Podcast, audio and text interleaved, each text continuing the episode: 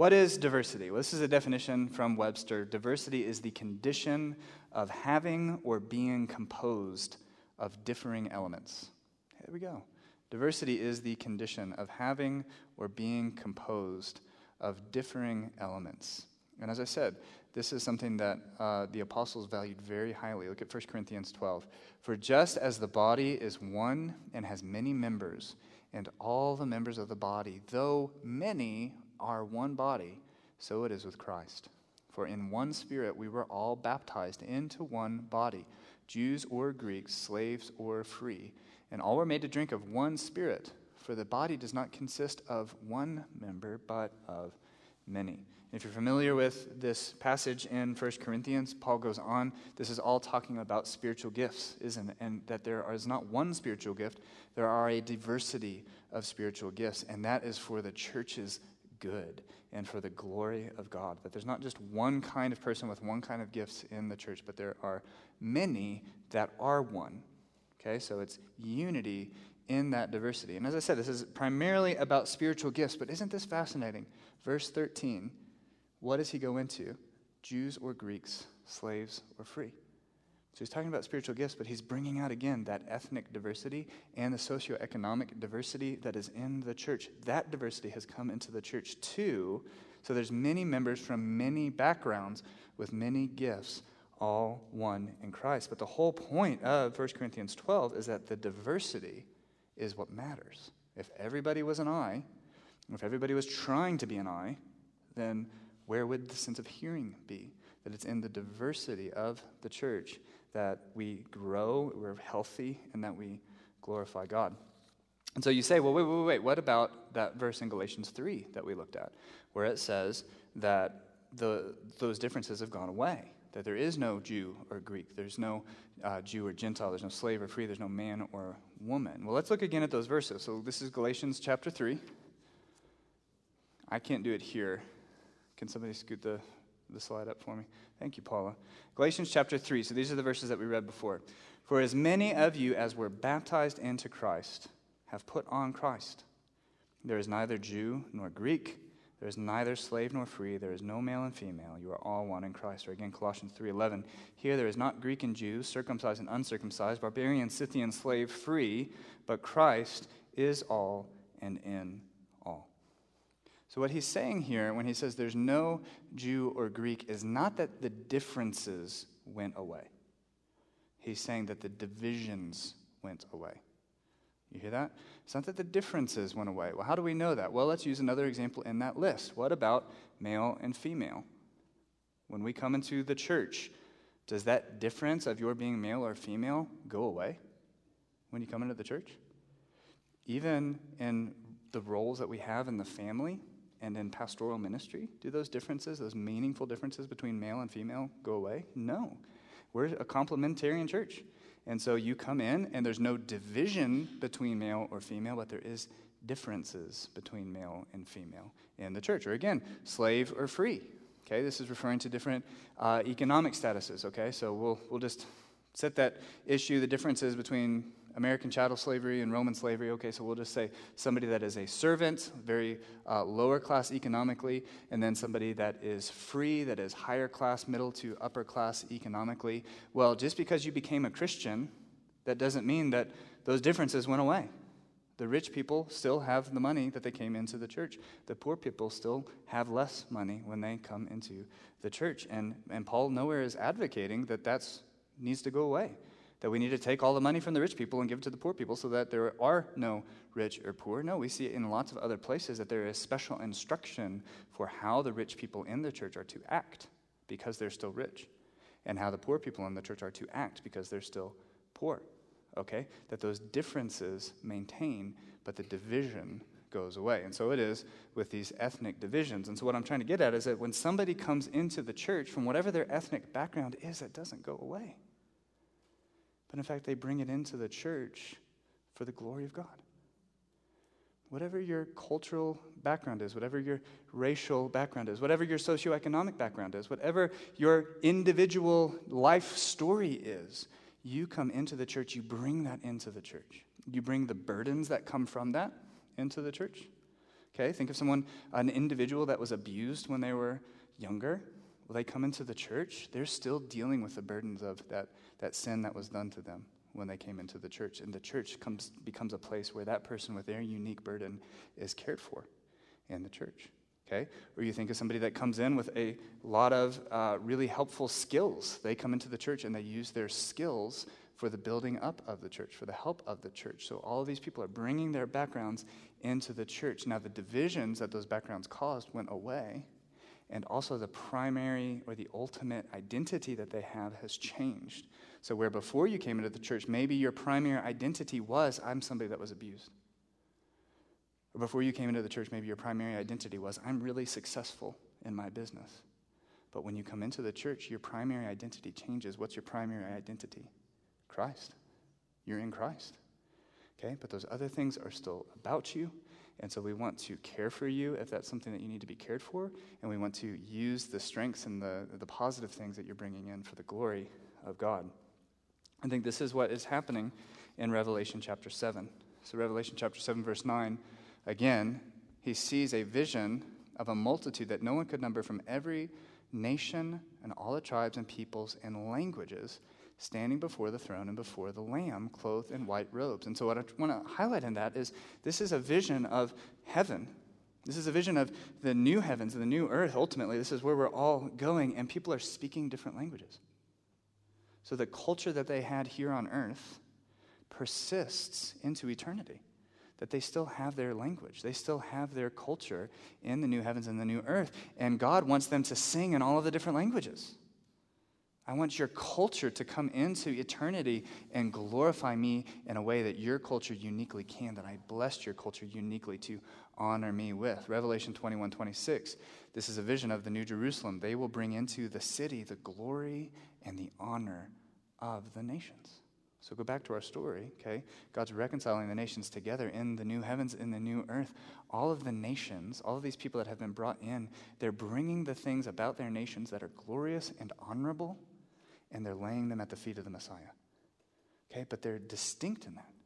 Think about glorious things about other nations. Think about glorious things about other ethnicities. Okay, think of Russian literature. Okay, Russian saints are coming into the new heavens and the new earth, and they're laying Dostoevsky down at the Messiah's feet. Be glorified. We've done this for you. Okay, you think about um, certain kinds of African music. Okay? It's glorious, it's distinct. And they're coming in and they're going to play their drums for the glory of Messiah. Okay? Latin dance. They're going to come in and they're going to do their beautiful dances for the glory. Thai food. There will be Thai food in the New Jerusalem. And it will be better for it. Imagine the New Jerusalem without Thai food. Right? Because these are glorious, honorable things that are coming in, and they're, and they're all serving the purpose of praising the Lamb that was slain. And friends, the church is a foretaste of that. The church is a little embassy of heaven, it's a little community of heavenly um, citizens in earth now. And so, to, to the extent that we can, we want, we want those heavenly realities to be manifest in our communities now. We want these communities to be places where all of the wealth and glory and honor of the nations is already being brought in and is already being used to glorify Messiah. That's a right goal for us. It's a right goal for us in anything to think about what heaven's going to be like and try to do more of that now. That's what Jesus taught us to pray on earth as it is in heaven. So we would, be, we would do well to consider what heaven is going to be like and try to do it more here. This is the whole, this is a major theme in the book of Philippians. Behave as citizens worthy of heaven. Be heavenly citizens on earth. So that, why? So that people outside of the church look in at the church and they see little bits of heaven. And then they say, I want that. I want, what's that about? This is, this is so glorious. This is so beautiful. This is so different from what I'm used to out here in this fallen world. I come in here and I get a little glimpse of eternity and all the beautiful things. And so we should try and make our churches in as much as we're able. Nobody's going to be perfect at this until the end comes. We don't need to over realize this, but in as much as we can, we want our churches to reflect those heavenly realities. And as Revelation says, a, a major component of heaven is glorious diversity, cultural diversity. And so it's right for us as a church to long for this. I think it is especially right for us as a church in Albuquerque, New Mexico. It would, it would be a very different conversation if we were like a very, very small rural church in Kansas to say we need to pursue more cultural diversity in rural Kansas. That's going to be a little harder. We're going to long a lot more for heaven. And I don't even know if you can get good Thai food in Kansas right now. Okay? But I'm sorry if you're from Kansas. I'm not trying to be mean. That was some ethnic pride there. Uh,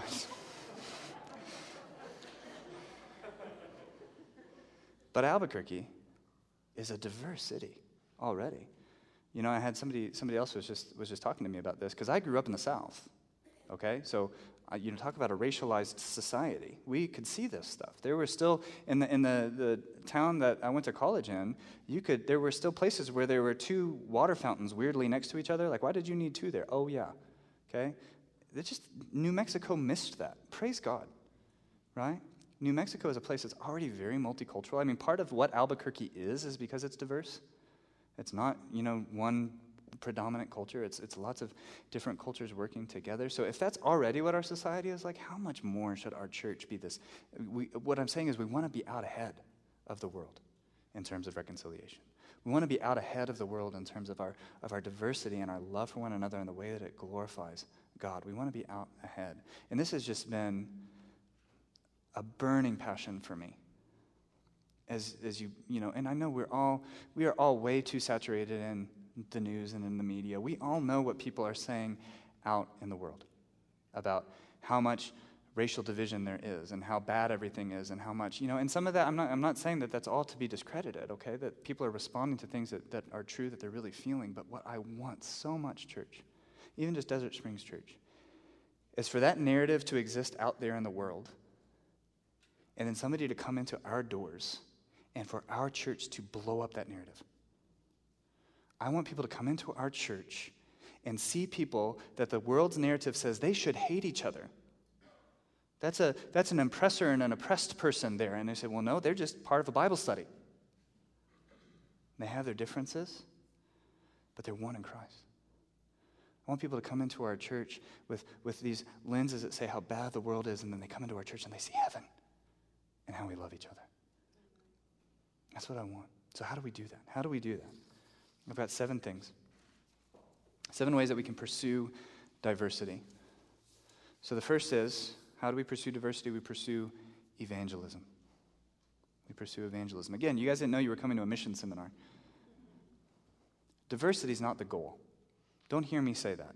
Diversity is not the goal in the church. I think that's, that's a part of the problem. You know, a lot of businesses now, you kind of hear their mission statement, and like their whole point is to just be diverse. That's, again, that's kind of silly. What is the mission of the church? It's not to be diverse. The mission of the church is to make disciples. Make disciples of who? All the nations. So this is what we got to do, church, is we got to make disciples. We got to go out and we got to preach that ministry of reconciliation. We've got to go to the people that are separated from God and say, "Come in."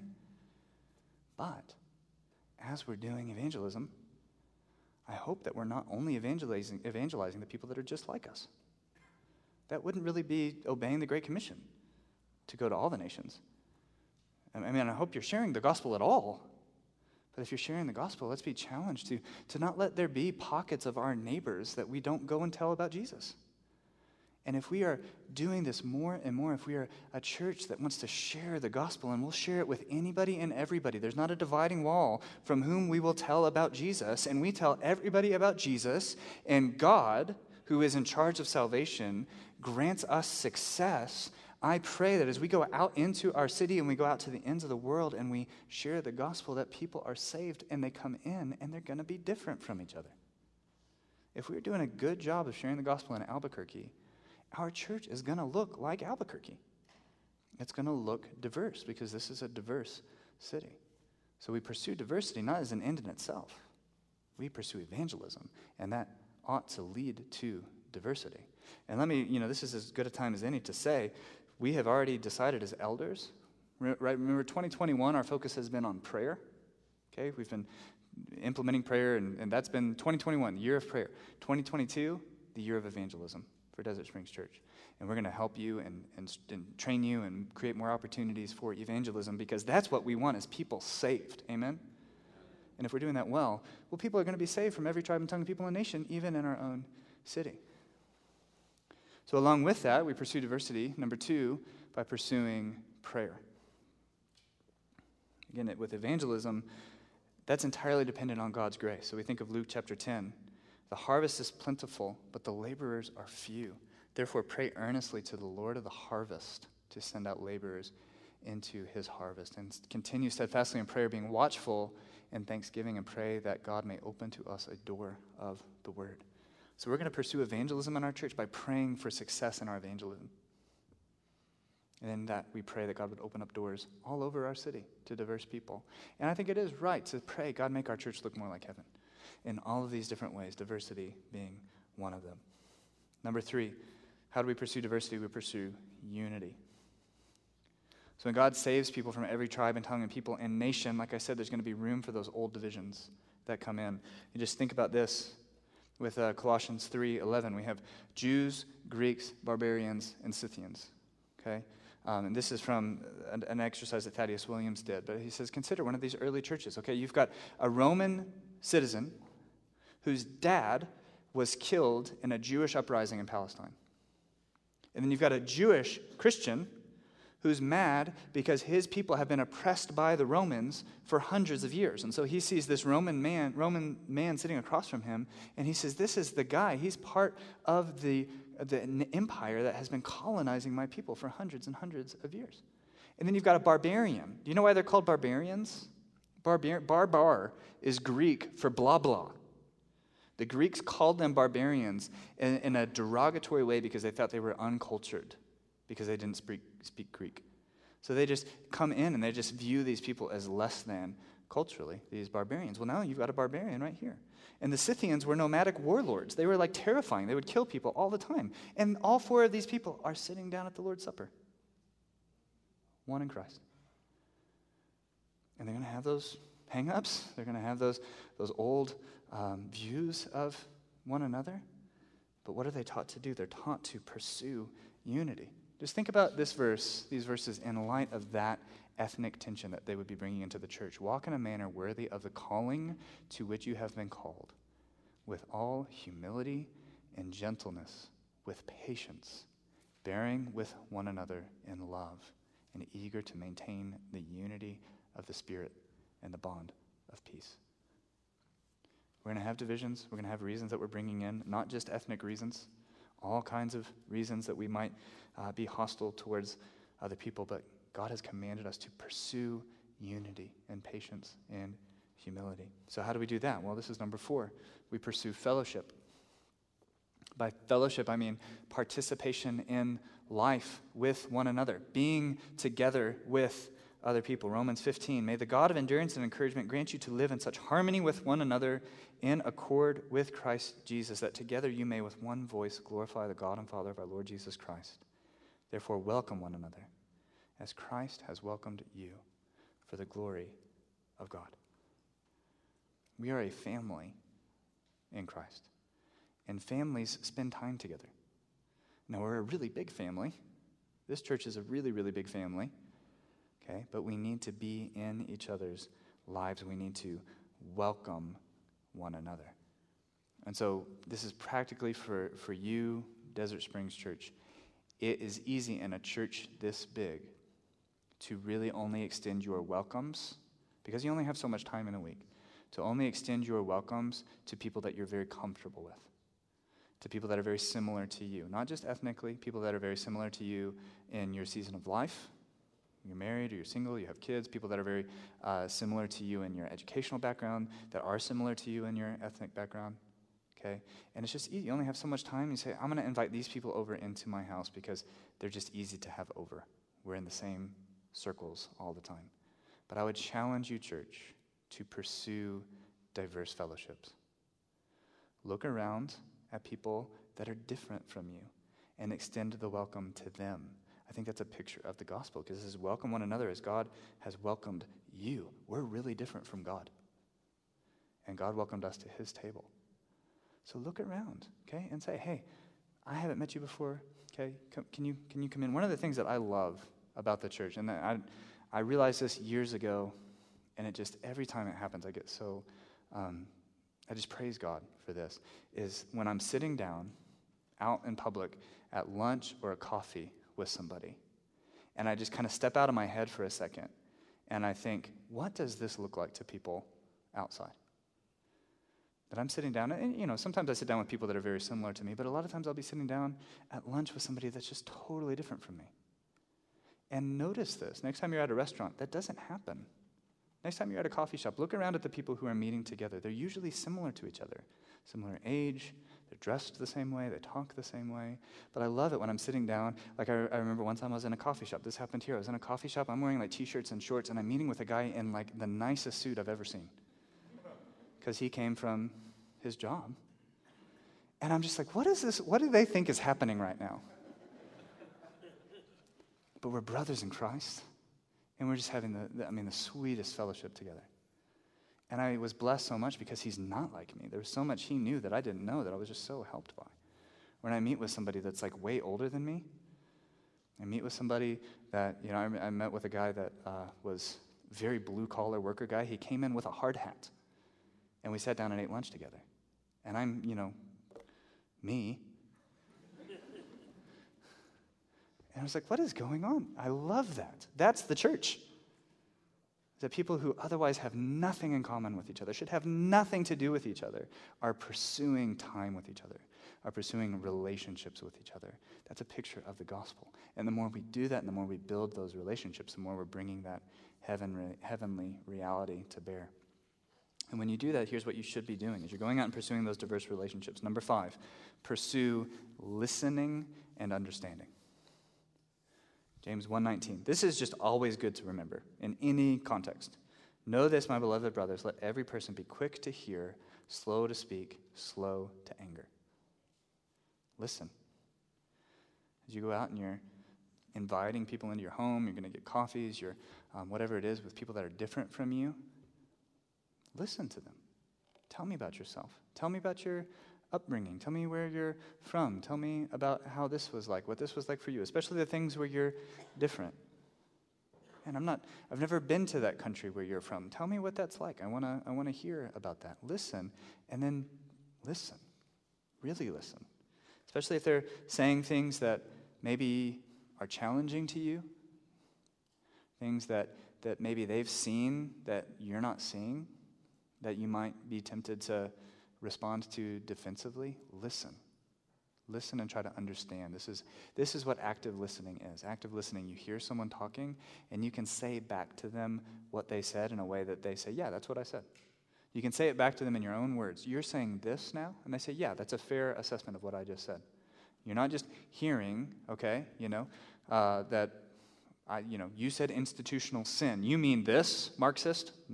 No, that's not active listening. Let's, do you mean you're saying this? Yes, that's active listening. So we should pursue active listening. And let me say, let me say this too. Albuquerque is a slightly different context for this, but still, if you are a member of a predominant culture, ethnically, socioeconomically, whatever that is, if you if you're a part of a culture that seems to have more a majority of the population or more influence in the population, and you're meeting with somebody from a minority culture, okay, that's different from you, let me encourage you, brothers or sisters from the majority culture, to kind of lead out in listening, to lead out in asking questions okay? Because as it and you can talk to people from minority cultures in this. They have to be experts in both the minority culture and the majority culture because they live in the majority culture and then they go back home to their minority culture. People in the majority culture don't need to know a thing about the people in the minority culture in order to get by in life. And so there's a lot more learning that people from the majority culture can do towards people in the minority culture. And you could say this in the same way men Okay, men being being male in our culture, it's not a bad thing. This is just how it works. But we have a bit more power and influence, and so even in that, it would be wiser for us to say, "Hey, I want to ask more questions of women and listen to your experience because I don't have to know what that's like." Okay, where women have to exist. That's just, I'm using that as an example, okay? But, but people from the majority culture, it would be wise and loving for you to lead out in being listening and asking questions and trying to understand. And as you do that, remember Romans 12, 15, too. This is for everybody. As you're learning about people, rejoice with those who rejoice and weep with those who weep. So as you're getting to learn about people and their backgrounds and where they are coming from, you might hear some things that are great and glorious. Rejoice with them in that. If it seems like something that they're really excited about. Enter into them with that, even if you don't quite understand what it is that they're so excited about. And again, if somebody comes in with, with hurts and wounds and they're sharing that with you, weep with them. Let them know that you're, you're hearing that and you're, you're with them in that. You're feeling that. And all of this, too, we pursue humility and patience. So this is number six. Ecclesiastes 7 9. Be not quick in your spirit to become angry, for anger lodges in the heart of fools. And 1 Corinthians 13, love is patient and kind. Love does not envy or boast. It is not arrogant or rude. It does not insist on its own way. It is not irritable or resentful. That means it keeps no record of wrongs. Okay, so as you're having these conversations again, you think about the Jew or the Greek with all the reason to have beef against each other, that we should be humble and patient. And so now I'm going to say this to people from minority communities or uh, even people of color that are coming in with your own hurts and experiences from the past. Please be patient. Please be humble. Okay, and it might even uh, be a little uncomfortable. You know, I had a, um, I was I was from a church that that really uh, pursued diversity very very well. And so we would have kind of messages like this every so often, just a hey, a reminder, go get lunch with somebody that's different from you. And I and I had a, a friend, he was a black friend, and he says, "Oh, it's ask your black friend to lunch day again." and he had a great spirit about it. He could have every reason to get frustrated about that and say, "Man, here it goes again. I'm going to have to do this again. I'm going to have to have an awkward conversation where they're asking me ignorant questions again." But he didn't. He had a great heart about it. He was humble and he was patient. And he saw that as a way that he could minister to his brothers and sisters and pursue that diversity. But let me encourage you to be patient and humble. And lastly, we pursue diversity by pursuing restoration and forgiveness. So again, think of those Jews and the Greeks, the Scythians and the barbarians. They came in with hurts. And part of their pursuing unity in the bond of peace and listening, fellowshipping, getting to know each other was sometimes those hurts just needed to be addressed. And that's what the church is. We don't hold on to our hurts, no matter how legitimate they are. We do not hold on to our hurts. We pursue restoration and forgiveness. So if you're somebody that you feel like you have been sinned against, even for sins of, um, for ethnic reasons, okay, you can't hold on to that. Don't let, don't let your sin and unforgiveness become your new identity, okay? Seek forgiveness and restoration, whatever that looks like. We think of Matthew 18. If your brother sins against you, go and tell him his fault. And if he listens to you, you have gained your brother. In Ephesians 4 31, 32, let all bitterness and wrath and anger and clamor and slander be put away from you, along with all malice. Be kind to one another, tenderhearted, forgiving one another, as God in Christ forgives you. Okay, remember, there's nobody more different from you than you are from God. And God received you and forgave you. Think of all of the, the sins that you sinned against God. He received you and forgave you completely. We don't hold on to sin and unforgiveness towards others. It doesn't mean that we let injustices slide. It doesn't mean that we um, put ourselves in a position to be hurt again. But we are trying with everything that we have to pursue restoration. Well, there's a lot more that we could say about that. If you have questions, uh, please bring them to me. But I want to finish this uh, last section in part three, and we'll talk about justice.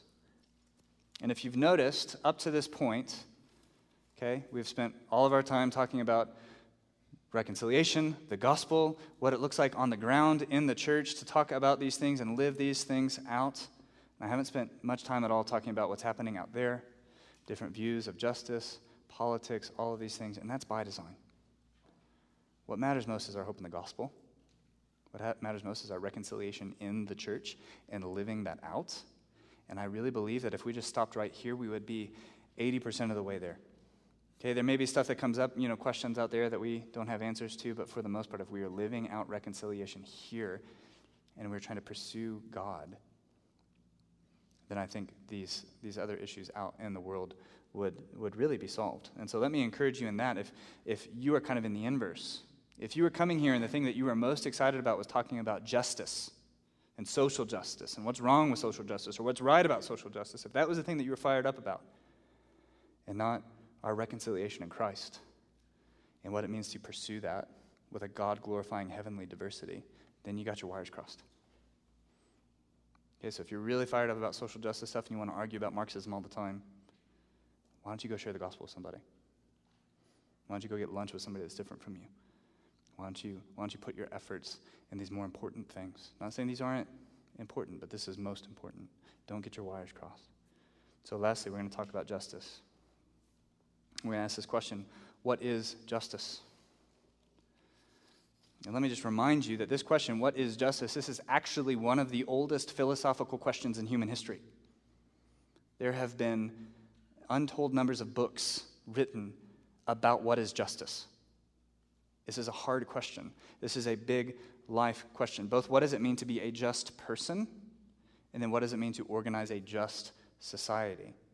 There's been all kinds of debate about this, even between Christians for hundreds of years. What is justice is a deceptively simple question, and I'm not going to give you a deceptively simple answer.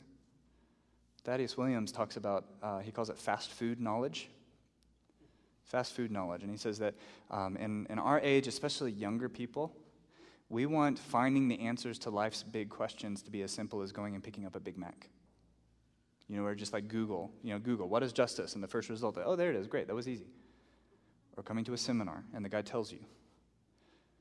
It's like picking up a Big Mac. That's not how you get the answers to life's big questions. Life's big questions are complicated, they require hard work, they require nuance, they require study, they require debate, reflection. Okay, so it's, it's different in the way that getting a Big Mac is different from having a home cooked meal. This one takes a lot more work, but which one's better? Especially if it's Thai food. So I'm not going to give you a Big Mac to answer the question, what is justice? I'm going to give you some kitchen utensils, okay, to help you try to answer this big question. I'm going to give you some questions that you can go out and ask, that you can sit down and, and talk about this together. Because it's that, it's that Big Mac knowledge, that fast food knowledge that I think the world is looking for. It was why Marxism was so appealing to me. That's Big Mac knowledge. Everybody's selfish. Take the money away from the rich people, give it to the poor people. Easy. Okay? But this is harder. This is what we need to be looking for. So here is uh, one of the ways that I want to help you is I want to give you this diagram. These are our kitchen utensils. And you see that we do talk about justice here, but I've got two other categories. And like any good Venn diagram, we want to be right there in the middle of these three things. So this is what I'm holding out to you is we are asking what is justice? I think for us and our purposes, we're, we're wise to not only think about what is justice, but how does it relate to these other two things, faithfulness and mercy? And how am I doing in all three? And how is this view that I'm taking relating to all three of these? And if you're wondering where I got these three circles from, I actually got it from Jesus.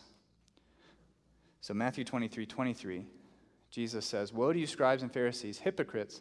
For you tithe mint and dill and cumin and have neglected the weightier matters of the law. What are they? Justice and mercy and faithfulness. These you ought to have done without neglecting the others. So Jesus is concerned with justice, saying you need to do justice, and we're going to define what justice is, but he says you can't unhitch justice from these other two things faithfulness and mercy. And it's actually really similar to a very famous verse that gets cited on this from the book of Micah chapter 6. Micah says, He has told you, O man, what is good. And what does the Lord require of you but to do justice and to love kindness, which I think is parallel to mercy, what Jesus says, and to walk humbly with your God, which I think is parallel to faithfulness, what Jesus says. I think these are parallel because both of these verses come in context where Micah and Jesus are engaging with religious hypocrites. And they're saying, yeah, justice, do justice, and mercy and faithfulness. Okay, and that's not to say that we can't just think of justice by itself, but I think in our own age, it would be wise for us to step back from just talking about justice and think about these other two as well, and try to strive to embody and understand all three of these together. And the reason that that is, is because I think sometimes when people are talking about justice, either what they really mean is one of these other things, and they're, and they're using their definitions wrong, or they're talking about justice and it's at the expense of these other two things. And so I think Jesus, I think, uh, you know, that we should be called to try and think about these things all together. And rather than start with justice, I want to start with faithfulness. So faithfulness asks the question what are we worshiping? What are we worshiping? So here's a definition of faithfulness faithfulness is rightly worshiping the one true Creator God as He has revealed Himself in the Bible. So we want to start with this, understanding and embodying this. Are we rightly worshiping God? And are we rightly worshiping God as He has revealed Himself in His book? So when we're having these discussions and these things, is this just sitting over here and you're just spouting off your own opinions? Or are you walking humbly with your God? Which means that you're doing this, that you're trying to everything, all of these views that, that you have are coming out of this. And are you rightly worshiping God or are you worshiping something else? This is another good uh, quote from Thaddeus Williams Does our vision of social justice make a false God out of the self, the state, or social acceptance? And now, if you go buy his book, which again I highly recommend, he has a very full length treatment of those three ideas the self, the state, and social acceptance. So I'm not going to get into that here, but he does just, that's a question as he's engaging with other people as you're engaging with somebody hey you've got this vision of justice this vision of social justice and we can talk about what that means but this vision of justice but are you sure that that vision of justice is not actually making an idol of something that's not god? Is it making an idol of yourself? Is it making an idol of the state of the government? Is it making an idol of just being accepted by other people so we're striving for faithfulness we don't want idols to come in that influence our views of justice. We want to be faithful according to God's word. And as long as we're doing that, then we remember this exercise called theological triage. And if you've been in some of the other stuff that I've taught recently, you're like, man, this guy never shuts up about theological triage. Because it's really important. I think this might be the like single most important thing that we need to reclaim or claim as a church right now. Remember theological triage that theological issues are not all equal in essence. And they're not all equally clearly taught in Scripture. And so we have first level issues, issues that are essential to Christianity. You cannot be a Christian and think or do differently than these first level issues. And then we have second level issues that really pertain to things that separate denominations and churches. So things like uh, whether or not you'll baptize only believers or infants. But then there are third level issues. Let me read, re- read this to you. Third level issues are disputable matters or matters of conscience and wisdom. These issues may be tremendously important, but not rise to the level of saying a Christian must or a Christian cannot hold this view. And I would argue that our list of essential issues, first level issues, needs to be as short as possible. Okay? We only want to make first level issues things that the Bible is emphatically clear about. And the problem is, and this is kind of a, an evangelical culture right now, is we want to make everything a first level issue. We want to make everything a Christian must or a Christian cannot. But the Bible is very clear about those things that we must, must be in agreement on. And we need a lot more room for third level issues or matters where we can disagree and still be Christians together. Does that make sense? So when we're engaging in these things, this is why this, this is why this matters. So we can go back to our diagram. When we're engaging in these matters and say, I've changed it just to remind you this theological triage. When we're talking to people, really resist that temptation to make whatever this thing is that you're debating about a Christian must thing. Okay? And, and this comes in in different kinds of ways. Sometimes people will say, no, this, this is a gospel issue. Well, if something's a gospel issue, that sounds like a first order issue to me.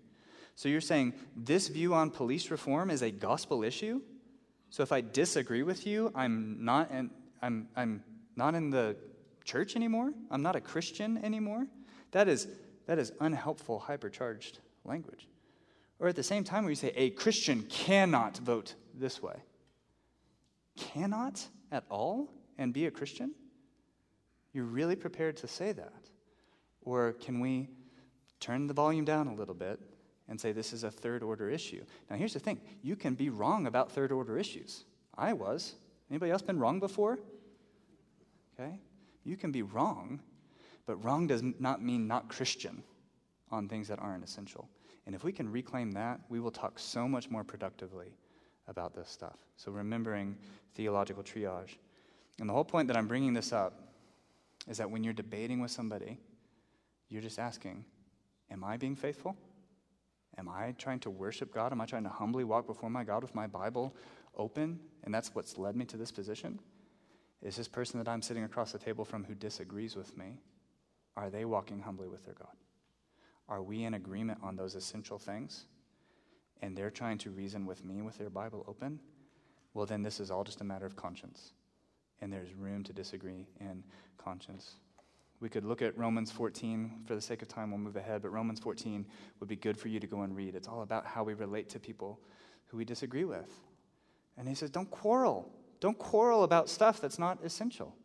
Don't put stumbling blocks in the way of people that uh, you have been reconciled with.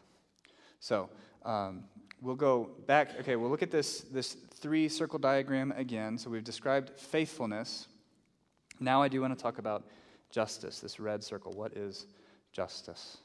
Okay, and I know I said that that's the um, oldest, one of the oldest philosophical questions, and so I can't give you a really, really uh, robust answer to that. There's a lot of complexity in this. But, but the Bible does have a lot to say about justice. Justice is a word. If you read the Bible, justice is a word that comes up over and over and over again in the Bible. And so, two, maybe that gives us a little bit of charity towards um, Christians like I was that were super fired up about justice because you see the word justice all over in the Bible. But the word uh, that I have adopted that means justice is not actually what the Bible means by justice, okay? So you can't be too hard on somebody that's fired up about justice because it's all over the Bible. But we need to really let the Bible tell us what justice is. Now, again, just for the sake of time, I'll only kind of cruise through this. There's different words that the, Bible's, that the Bible uses in the Old and New Testament to describe justice. In the Old Testament, you have the word mishpat, which is translated justice, which means like a right administration. It means right discernment. Okay, so like Solomon was making good judgments. Okay, so that's that word. And then you have the word righteousness. And righteousness really means doing what is right. Okay, and it's right according to what? To, according to God's moral standard.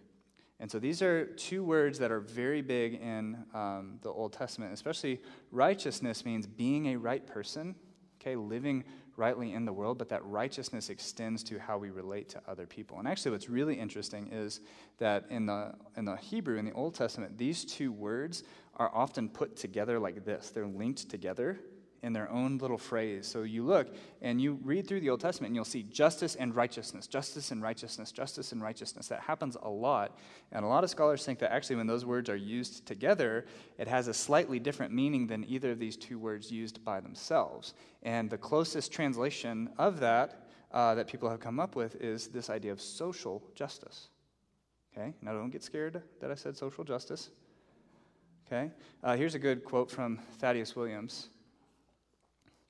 He says, social justice is not optional for the Christian.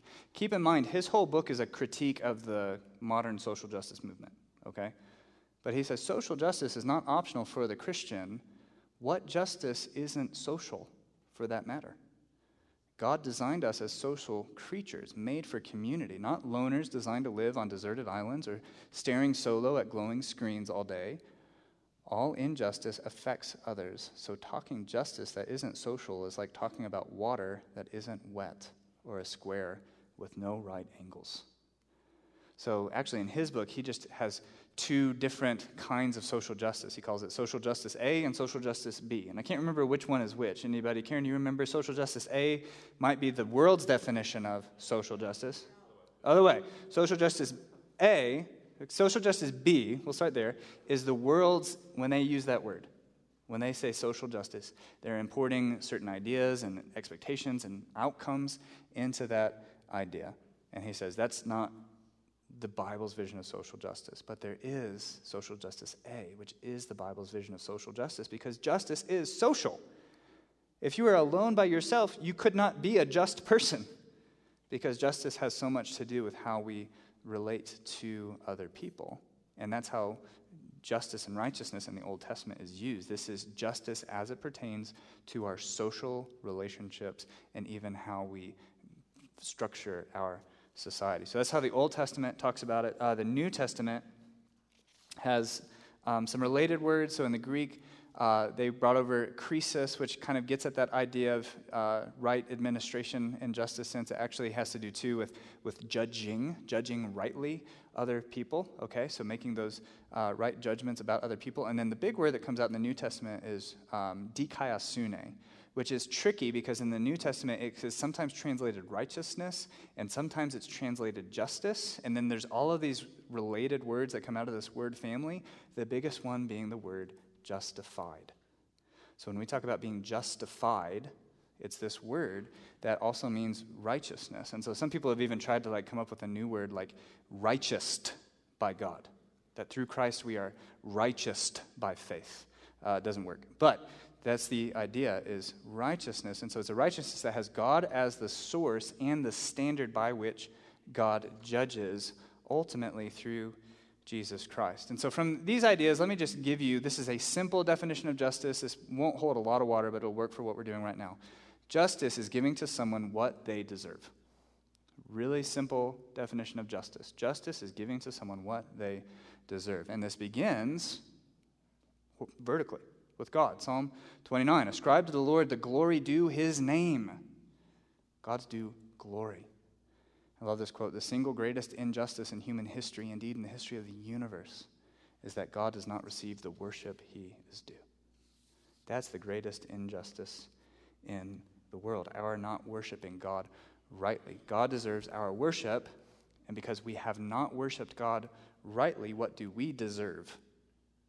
His wrath. That's justice. God would be just to pour out his wrath on us for not doing to him what he deserves giving him worship. And the gospel is that God justly poured out his righteous wrath on a substitute, his son, so that we could be justified, that we could have that right standing with God restored through that punishment being poured out. So we could read Romans chapter 3. And I won't read this whole quote, Romans chapter 3, verses 19 to 26, but we see that this is at the end that God justified us. We go to the next slide. He might show his righteousness at the present time so that he might be the just and the justifier of the one who has faith in Jesus. So we justly deserve God's wrath. Jesus did not deserve wrath, but offered himself as a substitute so that the wrath could be justly atoned for on the cross and we could be justified with God. And that's the gospel. It's a gospel of justice and that right justice being poured out. But here's the amazing thing about the, ju- the gospel is that when we are justified, when we are righteous with God, then the Holy Spirit begins to transform us so that we would act righteously towards other people, that we would live out justly in this way. And so we can give an expanded definition now of the word justice, kind of in light of the gospel. Justice is giving to someone what they deserve, first to God as creator and savior, and then to others as human beings made in the image of God and in accordance with God's law. So that's a better definition of justice. I think that's still a Big Mac definition of justice, so don't, uh, don't put too much, don't try to hang too much on that peg but this is a good starting point. But again, see, it comes back to what does someone deserve as someone made in the image of God? And I want to make this note. I think this is really helpful as you go out and you have these conversations. And I'm going to get this is the most technical, philosophically, I will get with you, I hope, is to remember that justice has both what's called a formal principle and a material principle. So the formal principle is, is this statement. It's a simple statement. Justice is giving to someone what they deserve. The material principle asks, deserve according to what? How do we decide what someone deserves? The material principle of justice applies, tries to apply that formal principle in the complex and different ways in our life. And I think this is where we get off a lot of times in these conversations is we are using the formal principle, not recognizing that we might have different material definitions. So here's just kind of a helpful list. When we say justice is giving to what someone that giving to someone what they deserve. Sorry, well, I'm I'm going to be right here. Justice is giving to someone what they deserve, first to God as creator and savior, then to others as human beings made in the image of God and in accordance with God's law. So we give to someone what they deserve depending on merit. They earned this. Or do we give to someone what they deserved depending on the effort that they put forward, regardless of how they did? Do we give to someone what they deserve depending on their needs? Do we give to someone what they deserve depending on their free market value? Do we give to someone what they deserve depending on productivity to society? Do we give to someone what they deserve depending on their level of participation? Do we give to someone what they deserve such that the outcome is equal to everyone else? These are all material questions about the formal principle of justice. And so when somebody says this is justice, you have that now in your tool belt to say, okay, let's talk about the material principle of that statement that you just made. You say this is what somebody deserves, but deserves according to what? Why is that what they deserve? And I would say, I would argue that the material principle, it does apply differently. So think about a teacher, right? A good teacher sometimes gives to her students a grade according to their merit, and sometimes she gives a grade according to their effort. And those are two different things. And sometimes we're glad when a teacher does that, okay? That that's actually just in that situation for that reason, for that purpose, okay? And so all, all I'm trying to say is when you're talking about justice, it's complicated. Don't get mad at each other that it's complicated. Talk longer, Ask more questions about it. Okay, but I do want to give you just some key principles about justice so that we can, uh, these are biblical principles, so that when we are talking about justice, we're not using wrong definitions of justice to just as a starting point. So when you read the Bible, you will see that justice has a lot to do with rights and punishment. Rights and punishment. So, to do justice in the Old Testament, especially, is to preserve the rights of image bearers. Now, you ask, what is someone's rights? What are the rights of a person? Okay? And, and we need to resist here the temptation to make everything a right. This happens a lot in our cultures. We make lots of things rights. You know, I heard somebody say that free internet was a right. Really? I mean, we can talk about the material principle, but you're going to say that's, that's something that someone deserves such that they don't have internet and I'm committing an injustice against them? No, I understand what you're saying. It's important to have internet. It would be good if we could give somebody free internet, but is that a right? And so, what does someone deserve and deserve based on what? For sure, in the Bible, you see that people have a, li- a right to life. Okay, you can't kill somebody or hurt somebody.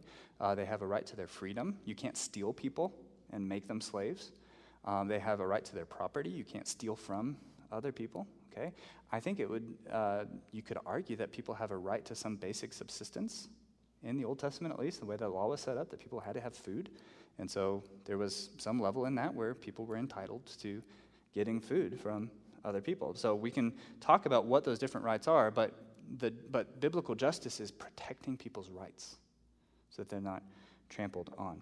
Also, within the community of faith, justice is concerned with discerning between righteousness and sinfulness. So we honor what is good and right, and we discipline what is sinful. That's justice. And then with punishment, those that violate the rights of others are held accountable through proportionate material or corporeal punishment. Okay, so if somebody does something wrong, you make it right. And a just society enforces that. You steal from somebody, you give it back. Okay, you hurt somebody, then you are punished in a way that's proportionate to the hurt that you did. Eye for an eye, tooth for a tooth. That's an important justice principle. So we don't overstep that. We don't punish people extremely disproportionately to what they did, and we don't let things go. We make it right. That's part of justice. Next, there's a special concern for the powerless. So, in the Old Testament, especially the poor, the widow, the orphan, the physically impaired, and the sojourner are given special consideration in God's law in matters of justice. Not preferential treatment, but special consideration. Why? Because it's harder for them to stand up for their rights. They don't have the means of standing up for their rights. And so the, those with more means and more ability and more power are called to intercede for those that can't stand up for their own rights. So it's a biblical concept. Uh, next is impartiality. So when it comes to justice, this is why we say justice is blind. Leviticus 19:15 You shall do no injustice in court. You shall not be partial to the poor or defer to the great, but in righteousness you shall judge your neighbor. And then it goes on. And we said from James, show no partiality. Okay? So you are, whatever you're saying, this is what we are making this judgment based on. We're not going to defer to people based on whether they are poor or they're rich. We are going to be impartial in administering justice. And then next, this is the last key concept, is the importance of truth and due process. So, this is an important understanding for justice in the Old Testament. You shall not bear false witness against your neighbor. Or Deuteronomy 19:15, a single witness shall not suffice against a person for any crime or for any wrong in connection with any offense that he has committed. Only in the evidence of two witnesses or of three witnesses shall a charge be established. So this is talking about the due process, okay? That it needs to have there needs to be evidence and it needs to be corroborated. Okay, so you can't just go flying off and making charges about, uh, about people, saying somebody is guilty of anything without evidence for that. And you need to be able to provide evidence and it should be corroborated. And then John chapter 7 do not judge by appearances, but judge with right judgment. And I think this one is this truth and due process. This is really important for our own culture because I think we are just a post truth culture. We're a post truth society but we still are a moral society. We still make moral judgments. We still call things good and bad, but we don't have any shared conception of truth. And so, really, the only shared conception of truth that we have is this feels true. But the Bible would never admit evidence that it just feels right. This guy's a bad person because I feel like he is. Okay? And we, he's guilty of something because I feel like he is. Well, there's no evidence there, then, then it would be unjust to carry out a punishment against him. Okay? And part of being in a post truth culture, and why we need to really value this of truth and due process, okay, of evidence, trying to get to the bottom of something, is something else that we love in our culture right now is overly simplistic explanations of things.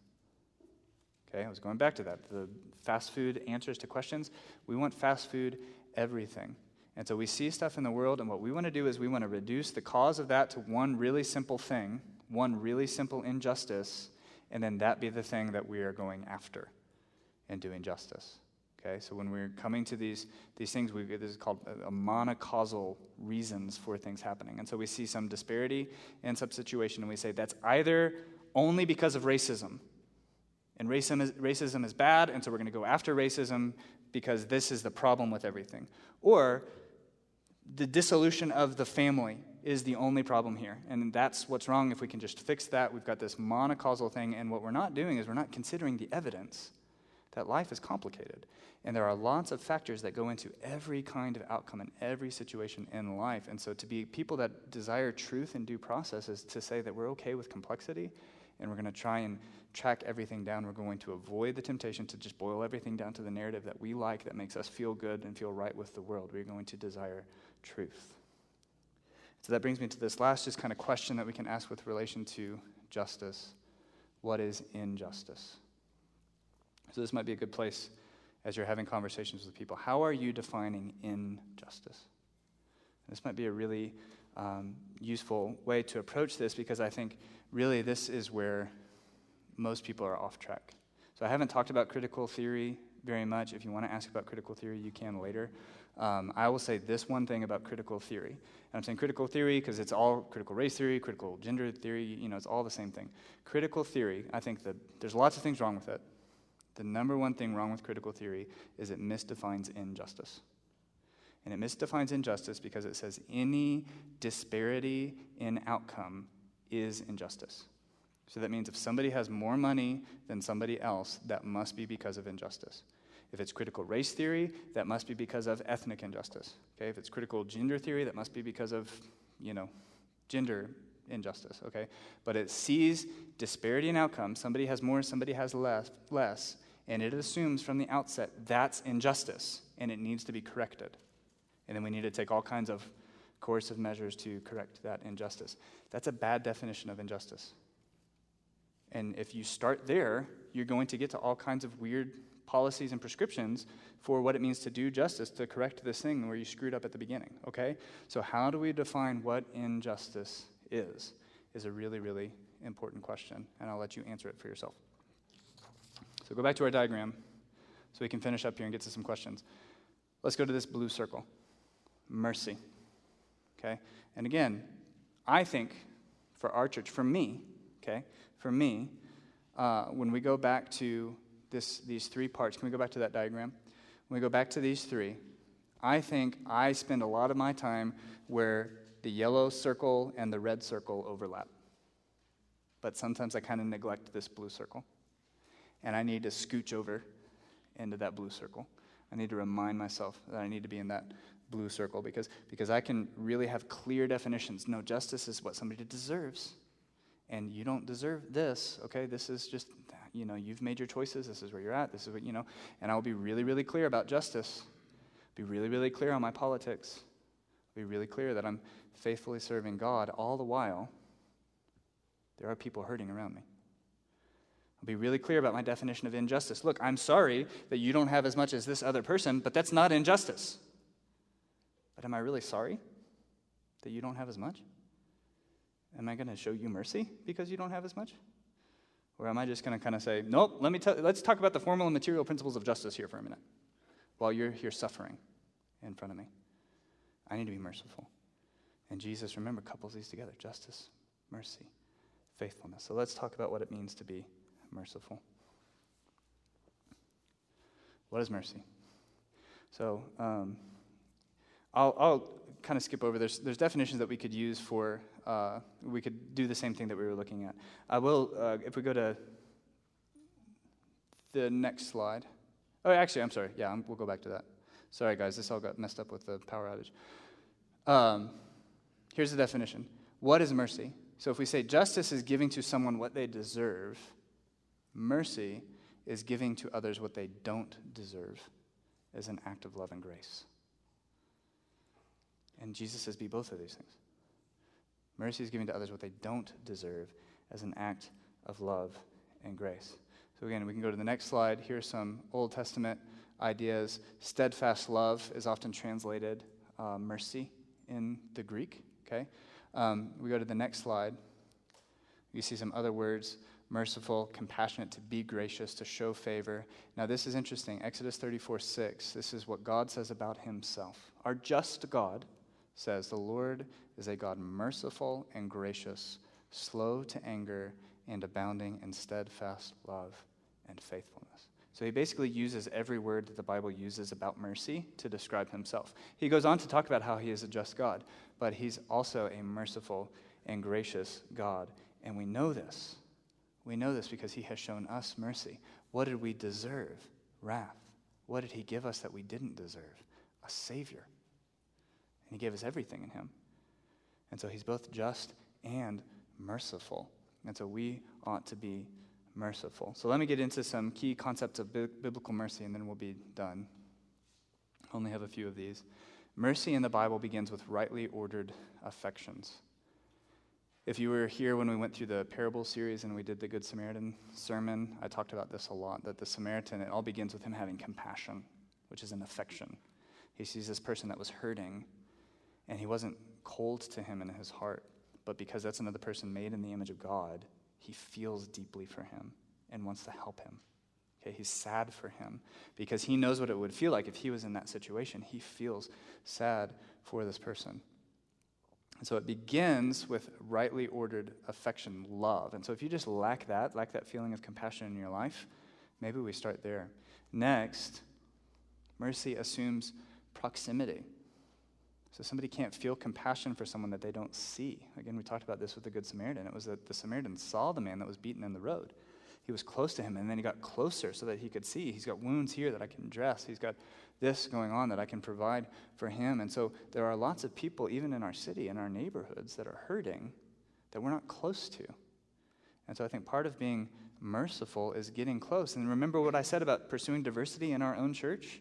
Pursuing fellowship with each other. When you're getting close to other people, you might learn about burdens and hurts that people have that you can become compassionate for, that you wouldn't have known about if they hadn't been in your house to tell you about it. So it assumes proximity. Next, mercy often, though not always, overlooks one's deservingness. This is the big thing in light of the gospel. We didn't come to God and saying, God, I, because of my merit, deserve this thing from you. The whole point is we didn't deserve it at all. And God gave it to us. And so we can look at other people around us that are hurting, and we don't have to ask, okay, do they really deserve this, though? But just because we love them, we're going to help them and do something good for them. Now, I say not always. I think Timothy is a good exception to this. Let a widow be enrolled if she is not less than 60 years of age, having been the wife of one husband and having a reputation for good works. So she's enrolled in help, mercy from the church, benevolence from the church, but she is qualified for that because uh, she is deserving in that way. When you're in the church, you have to make good decisions about how you're administering these things. But on the whole, it overlooks deservingness. Next, mercy is affection integrated with action. So it's not enough to just feel sad for somebody. That compassion isn't really compassion until it gives life to action. And this is what happens in the Good Samaritan. This is what happens with Jesus. Remember, I told you guys this that every time you can read through the Gospels, Jesus feels compassion more than anybody. And every time he feels compassion, it says he was compassionate.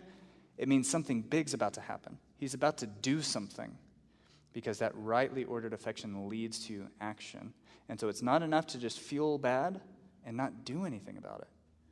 It's not enough to feel bad and then change the thing on your little Facebook picture that tells everybody that you feel bad. That's not, I'm going to say that's not any action.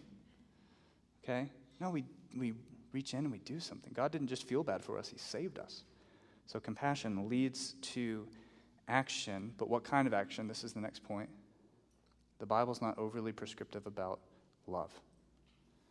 So, what it means to do mercy is not really clearly prescribed. Justice is really clearly prescribed. What it means to be rightly ordered with God, to obey God's moral law, that, that is clearly described. But what it means to do mercy to somebody, well, there's so much room in that. God hasn't told us to do that. It's like a playground, right? The playground has the, the borders, you know, when you're in the playground and when you're out of the playground. But outside of that, you're not telling your kid, like, no, swing. No, you have to go on the slide. No, you have to do the monkey bars. It's like, man, have fun. That's how love is. God's told us where the lines of justice are. Within that is saying, man, have fun. Go love people. Feel, get close to people. Certain things are going to come up to you that you're going to feel compassionate for. Love them in that. But that doesn't mean that everybody has to. That doesn't mean that you have to say a Christian must. Just love. Go out and love. So it's not overly pres- prescriptive. But lastly, it isn't optional. Mercy is not optional.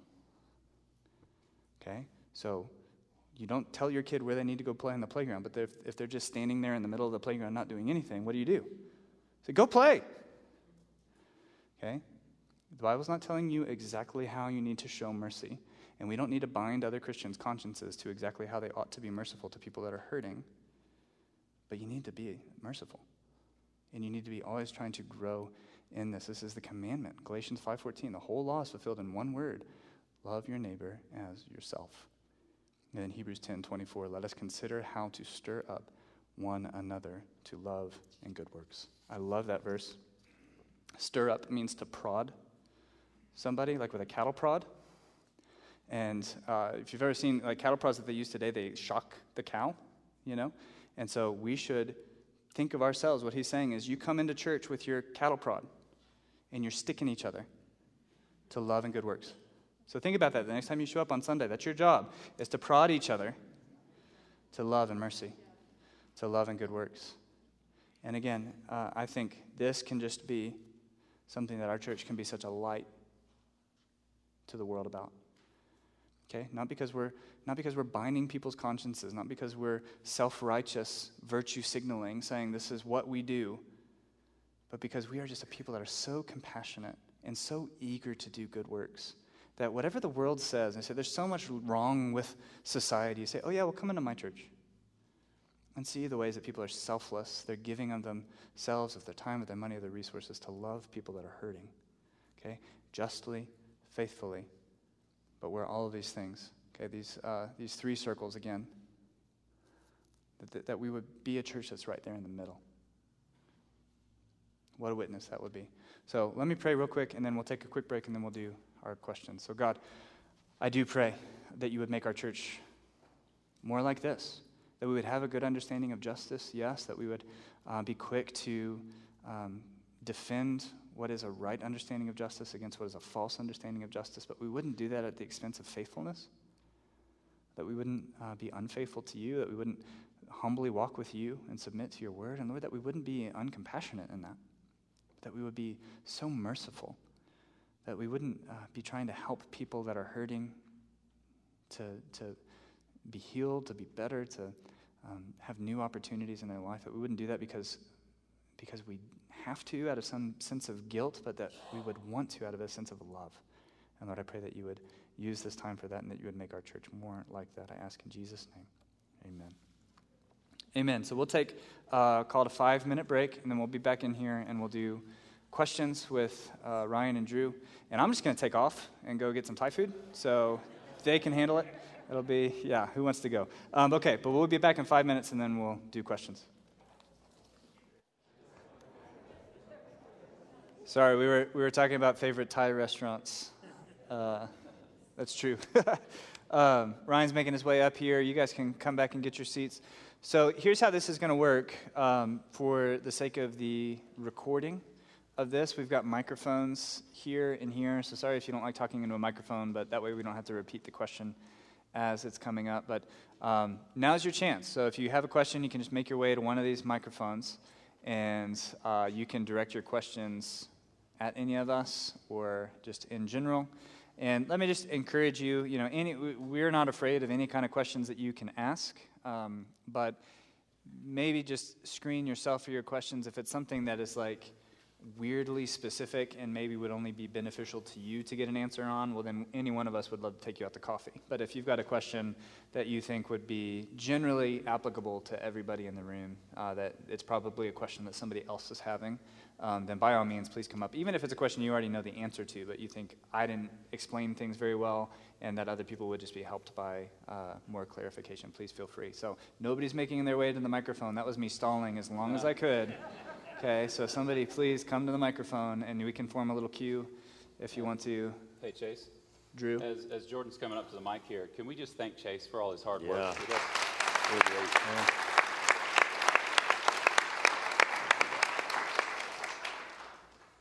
Jordan. Yeah. So as uh, you brought up uh, institutional sin, uh, you said uh, you know it's kind of like a bunch of sinners getting together, so we shouldn't be surprised that there are some you know sinful policies or process that results from that, right? Mm-hmm. Um, how do you reconcile that, and this is to anybody, with uh, the plurality of elders and how that's actually a guard against, uh, you know, mm. institutional sin in the church uh, by a gathering of, of wise individuals? How do, how do we reconcile that? That's a great question. I didn't see that coming. No, that's really good. Really, I was, yeah, I was glad for that. I did see it coming because he warned me between sessions. Oh, So, want, want me to take it? Yes. well, then you've had the time to think yeah. about it, so yeah. you Well, I would say that, that no system, no polity is a fail-safe. Um, wasn't it Churchill who said that um, democracy is the worst form of government except for all the others? And plurality of elders is the worst form of church government except for all the others. Yeah. Um, so it, it's, it's not a fail-safe. Certainly, you can have a plurality, and that plurality goes uh, astray, um, abuses authority, etc. Um, uh, but it's more possible for one person to do that. Um, and it's not just a plurality. Uh, you think about this when we bring people into membership, when we discipline someone and excommunicate them from membership, um, the church is involved in that. Uh, or even the appointing of new elders. We don't currently vote on that uh, as a church, but we do solicit your input. Um, we, we have a year of candidacy for an, an, uh, an elder candidate, and, um, and then we especially make known the month before their appointment hey, just want to put this out there before you again. Let us know if you have any concerns. So that's, that's not, um, you know, a way in which the, the elders are held fully in check and it could never abuse power, but um, there, there is a measure of checks and balances even within our system of plurality of elders. Yeah, and even when we're considering, you know, a change in the bylaws or something like that, one of the, we trust everybody that's an elder right now, but one of the questions that comes up is, okay, is this setting us up, is this actually setting this system up to be abused when none of us are here anymore? Yeah. And so we want to be wise in that because we know that there's a possibility, that there's always a possibility when you get centers into a room for somebody to abuse the situation. Yeah. Thanks for a good question. Yeah. All right, guys, what else? Rick? Rick? Well, it's not really a question, but I guess it would take a lifetime to go through this. I Well, we don't have that much time, just No, so I don't. But, you know, that coffee, That's right. Maybe Love some that. Thai food. Some but- fellowship. There you go. Uh huh. Okay, so first of all, coming from a different culture and coming into this church, you know, I mean, it, looking back when we first started, I'll, I'll just say it, there was white people, and you come in and, you know, you're one of the only. And I was raised as a Christian and in different churches. So I'm, I'm speaking for the other people that do come here from other cultures that you are set aside. You do feel different in some ways. And we've been through a lifetime of, and me and my wife were talking about, like, what's the word? The, the discrimination, but there's more words to it. And we have lived through that. And that's fine. Because going back to our country today, we're talking about history. History is good and bad. The church is good and bad and that's where you grow. So we have been through it, and it's a good thing. It's a good positive thing. It's like, okay, we're going through it. Here's what the next thing, and expect it. So that's fine.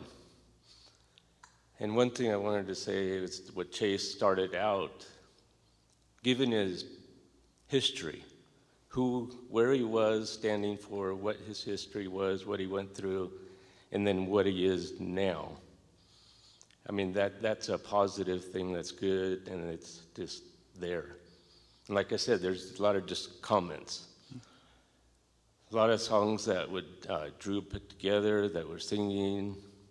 We're talking about the nations, the nations coming together and coming to when we're all in one in Christ. And for some of you, you don't understand it when those songs are sang and I'm singing them, it has more meaning. And there's times that I have cried mm-hmm. because we're talking about the nations. We're talking South Africa, we're talking Guatemala, Mexico, you know, whatever. And, you know, it, I'll say it, the Indians. Mm-hmm. You've got Navajos, Pueblos, whoever we are. We're all going to be in one in our own voices with our own songs and our own dance and our own drum, but glory to God. Amen. Amen. Amen. And Thankful for you, brother. that's where it comes from. And then those songs are very meaningful. So you, you as a church, us as a church, we are a family, and we should be there for each other. No matter what color we are, where we stand, guy comes in with tattoos, you know, whatever.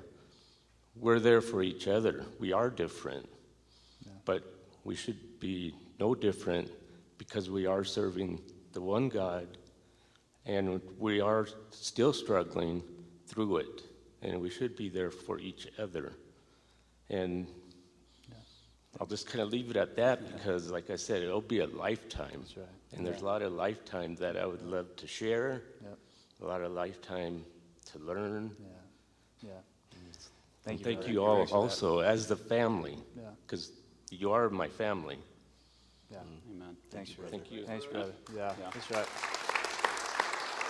And you know that's that's a great example too of what I was saying with patience and humility. Um, wherever you're coming from, to just, man, this is really really hard at first. And how long have you guys been here? Fifteen, 15 years. years. Yeah, and just to tough it out for the sake of love, for the sake of the bride, for 15 years. You know, that's a great testimony. And I don't take any offense to the tattoo comment Yeah. at all. Hey, just want you to know you're welcome here. Um, thank you. You're Thank welcome you. here. Appreciate that. Brother, you got a question? Thatcher, right? Yes, sir. We, we just met. Thatcher? Yeah. Thatcher. All right, nice to meet you. So uh, this kind of goes to um, what you were saying earlier about uh, like what are we allowed to say a Christian can versus a Christian can't, and like how we're supposed to slash not supposed to say those things. Mm-hmm. When I kind of wonder where your head's at when you say that because I'm confused because you know the Bible lays out very specific rules for Christians. You know, a Christian people in general, but a Christian specifically is not allowed to murder. You are not allowed to covet. You are not allowed to commit adultery. Yep. Or, you know, in, in today's world, and I'm going to go ahead and say it, you know, if you're a Christian and you're a Democrat, you can't do that because you're going directly against what the Bible says. You're voting for abortion, Okay. which is murder. You're voting for gay marriage, which God calls an abomination. Yeah. You're voting for millions of people coming in and taking your stuff like socialism. Socialism is evil. And when you vote for that, you're literally you're actively going against the Bible. So I would say a Christian can't Yeah. do that. So is there like a response to that? Can, uh, Yeah. you guys got some responses? Yeah. No, no, you, you said it, so you, you dig yourself out of that hole, man.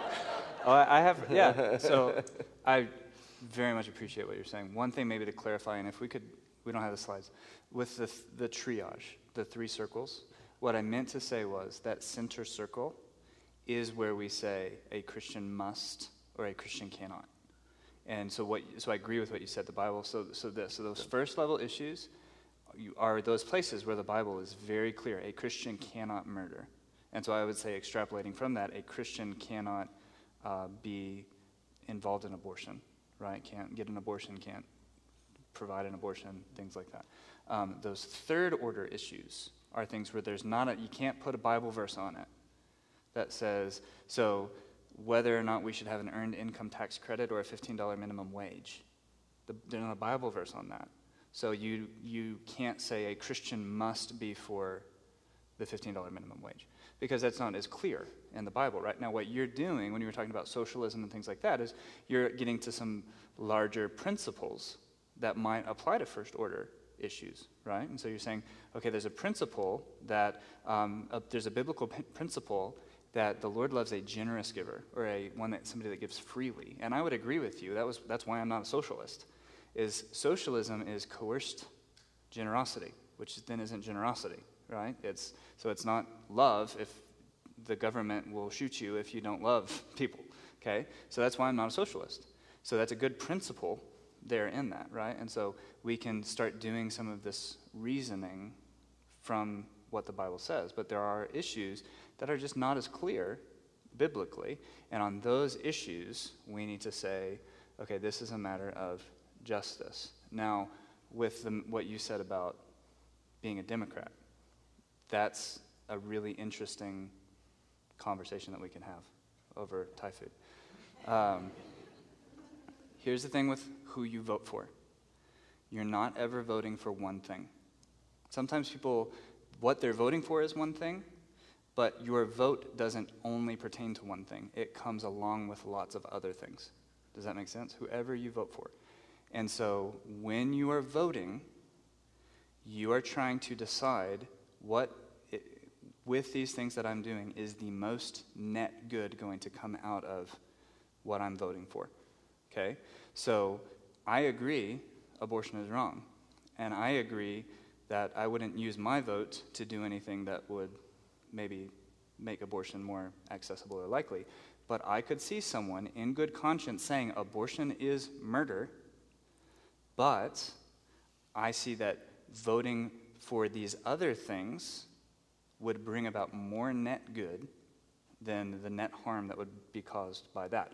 That's a conscience thing at that point. That's a you're trying to decide based on matters of prudence what's going to be your vote is I think this is what's going to bring about the most good for my neighbors and for me, but for my neighbors. And it's complicated because we're not ever voting on one thing. I don't think that you would say the Republican platform is sinless, right? So you are voting when you vote for Republican platforms for something that you don't think is what the Bible would have us do. Okay? So it can't just be by that vote I'm doing something other than what the Bible would say because voting is complicated. Politics is complicated. And so again, I would not myself say a Christian cannot vote Democrat. And if someone said, I want to, I would say, great, let's get some Thai food and talk about that. And all of the other things, let's do that. It's called moral calculus. Let's do this moral calculus together. It's like a big math equation with pros and cons. In my mind, abortion's a really, really big con that I think it would be hard to fill out a lot of pros for. But I would be open to somebody trying to change my mind on that. I've been wrong before. Can I get you off the hook? Uh huh. Because I think that's a really great answer. Um, and yet, it's to a, a question that's not about race so much. We're, we're, Sure. we're doing That's right. politics and abortion. Yeah. And that would be a, its own seminar Good job. someday. Yeah, no, that's right. Um, so For I the next wanna, guy. I just want to, brother, just if, if you don't mind, move us on to uh, another question. It's a great question. I think a great answer. It's a big one. Uh, if you like Thai food, apparently he is selling it, He's shoving it selling down people's throats. That's right. Um, Yeah. Yeah. Is that Thatcher, thanks for Thanks, that. Thatcher. Yeah.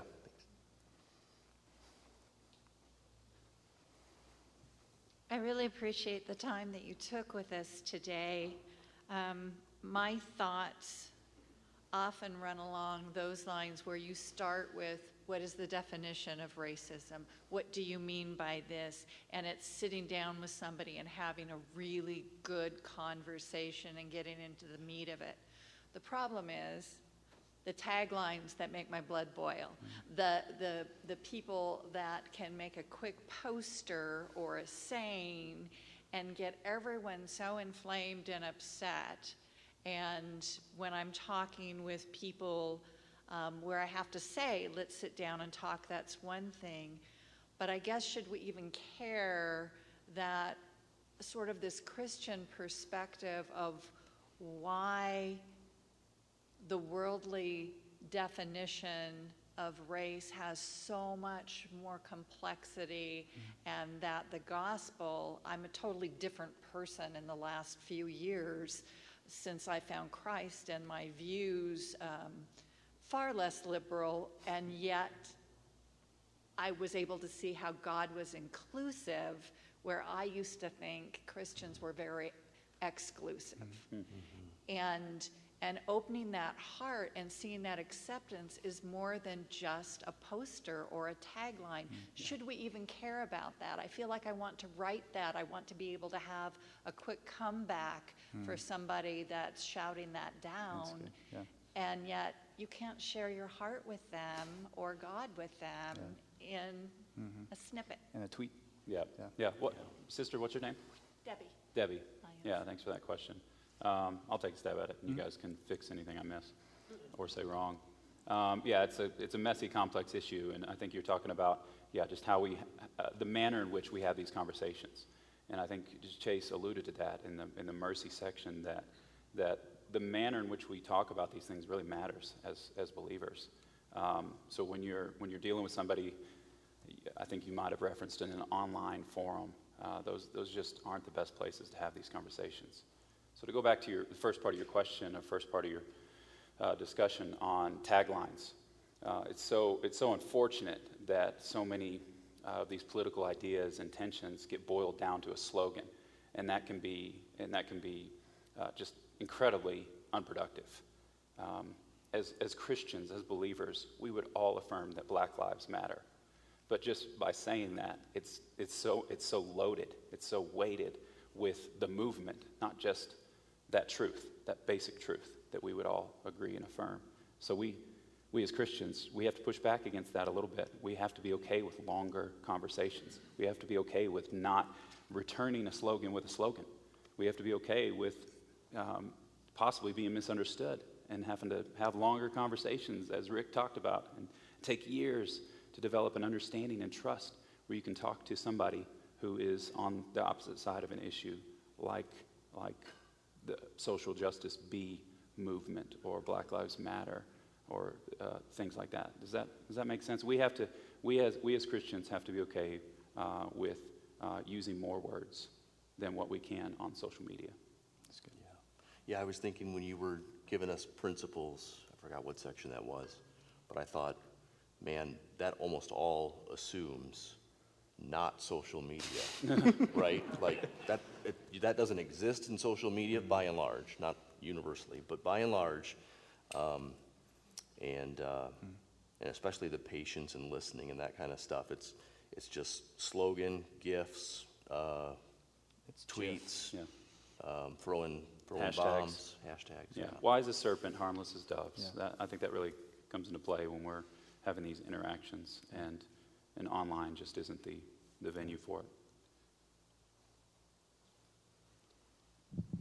I think you might have answered my question, but I'm going to ask a little more directly, um, especially for the members of this church and covenant fellowship with one another's, with one another. Is it wise for us to participate, whether that either be just social media, changing your profile picture, or or letting some statement known on social media, all the way up to fully participating, you know, in public with social justice organizations, or let me rephrase that, in organizations, whether that be right or left, is that wise for us to be engaging with?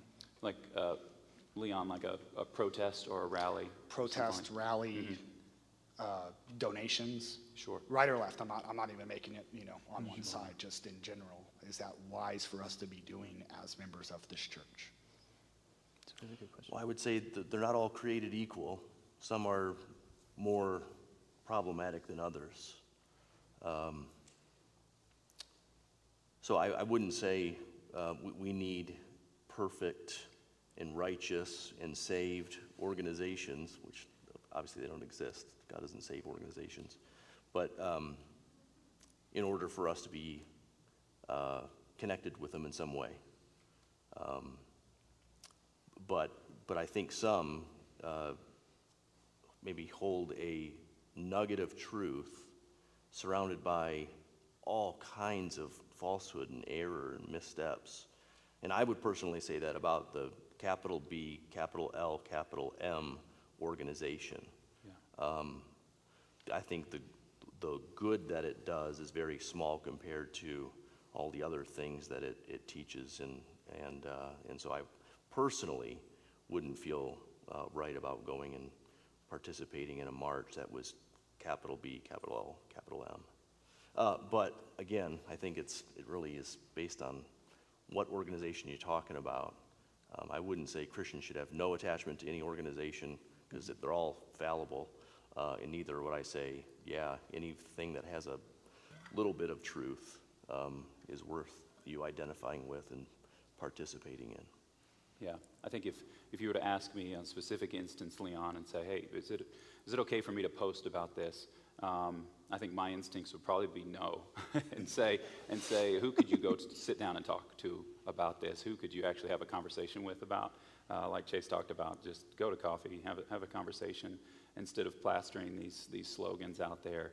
Well, wherever you land on these things, um, eh, that those can often just be uh, more combustible than beneficial. Um, but as far, and I agree with yeah, Ryan on on there are certain there are certain organizations that are more problematic than others, um, and we just have to we have to be wise. We have to be careful about what we invest our time and money and energy in. Um, and so even a, a political rally, a, a you know a, a, pro, a pro-life rally, right? We would all get behind that. But maybe there's maybe there's more to it than that. Maybe there's there's Maybe there's else. a weird pro-life rally that Yeah. you wouldn't want to identify. Yeah, with. yeah. So we could we could probably come up with examples of, of things all over the spectrum. Um, but I wouldn't I wouldn't say that it's that it's in that first order issue of must or must not. That a Christian can ever protest. We're Protestants. we, we, we're protesting all the time, and and I wouldn't and I wouldn't downplay the uh, the Protestant nature of our Sunday gatherings and how that's a political rally. Every Sunday we come together to proc- make a political statement that Jesus is king. Um, and so that's, that's political in, in nature. Um, so, so if you're feeling that tension of, I need to do something, I need to speak out, um, c- come to church, come to the gathering, speak out, sing out, proclaim it, and then take that with you to your neighbors. Yeah. I love that you used uh, wisdom. Is it wise to do this? And I, so that's, that's a good word when we're doing theological triage, you know, that, that third order is a wisdom thing. Um, I think of, I always think of Proverbs 26, 4 and 5. Answer not a fool according to his folly, lest you be like him yourself. Next verse. Answer a fool according to his folly, lest he be wise in his own eyes. Which is it, Chase? Right. There's a time for everything. So wisdom is knowing. In, in situations. then I would say, wise according to what? Is this going to make me not be able to share the gospel with somebody? You know, I think that's it. So hey, it is right at 12 o'clock. We're happy to keep on asking questions. We got two- We're not we gonna, two ready here. No, no, no, no. Don't worry. Hold on. I'm just, if you needed to leave at 12 o'clock, it is 12 o'clock. Feel free to step out. You can always email chase at dscabq.com and I'll get back to you. But we'll, we'll stay here for a while. Um, so, Rebecca, don't worry. You can ask your question. Hoping to circle back around to institutional um, sins, and I was wondering to hear thoughts on what, if any, are biblical responses to institutionalized sins. Do you have one in mind?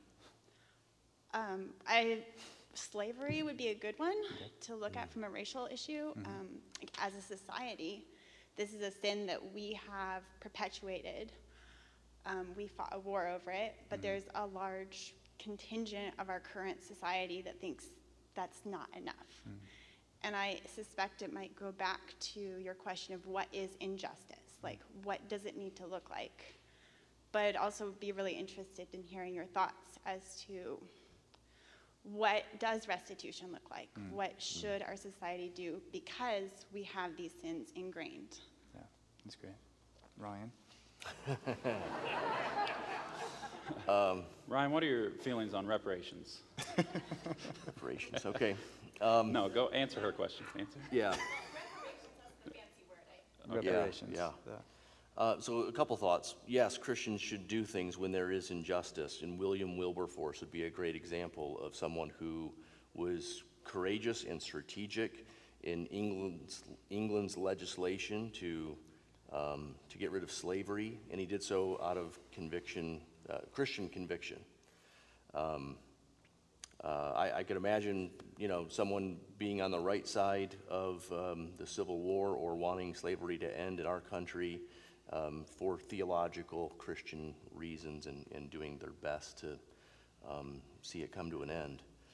Um, reparations. So here's where I'm just going to punt and, and point you to uh, two, two resources uh, that have been hotly um, discussed, in, at least in our circles of church world. Um, there's been a book about reparations in favor of by Quan Duquan. Duke Kwon. I want to say Kwan Do, but uh, Duke Duke Kwon and um, I forgot the other gentleman's name who wrote uh, with him, but uh, Duke Kwon. If you just look up his name, you'd find it. So that's in favor. That's a that's a PCA pastor in the D.C. area who is in favor of reparations.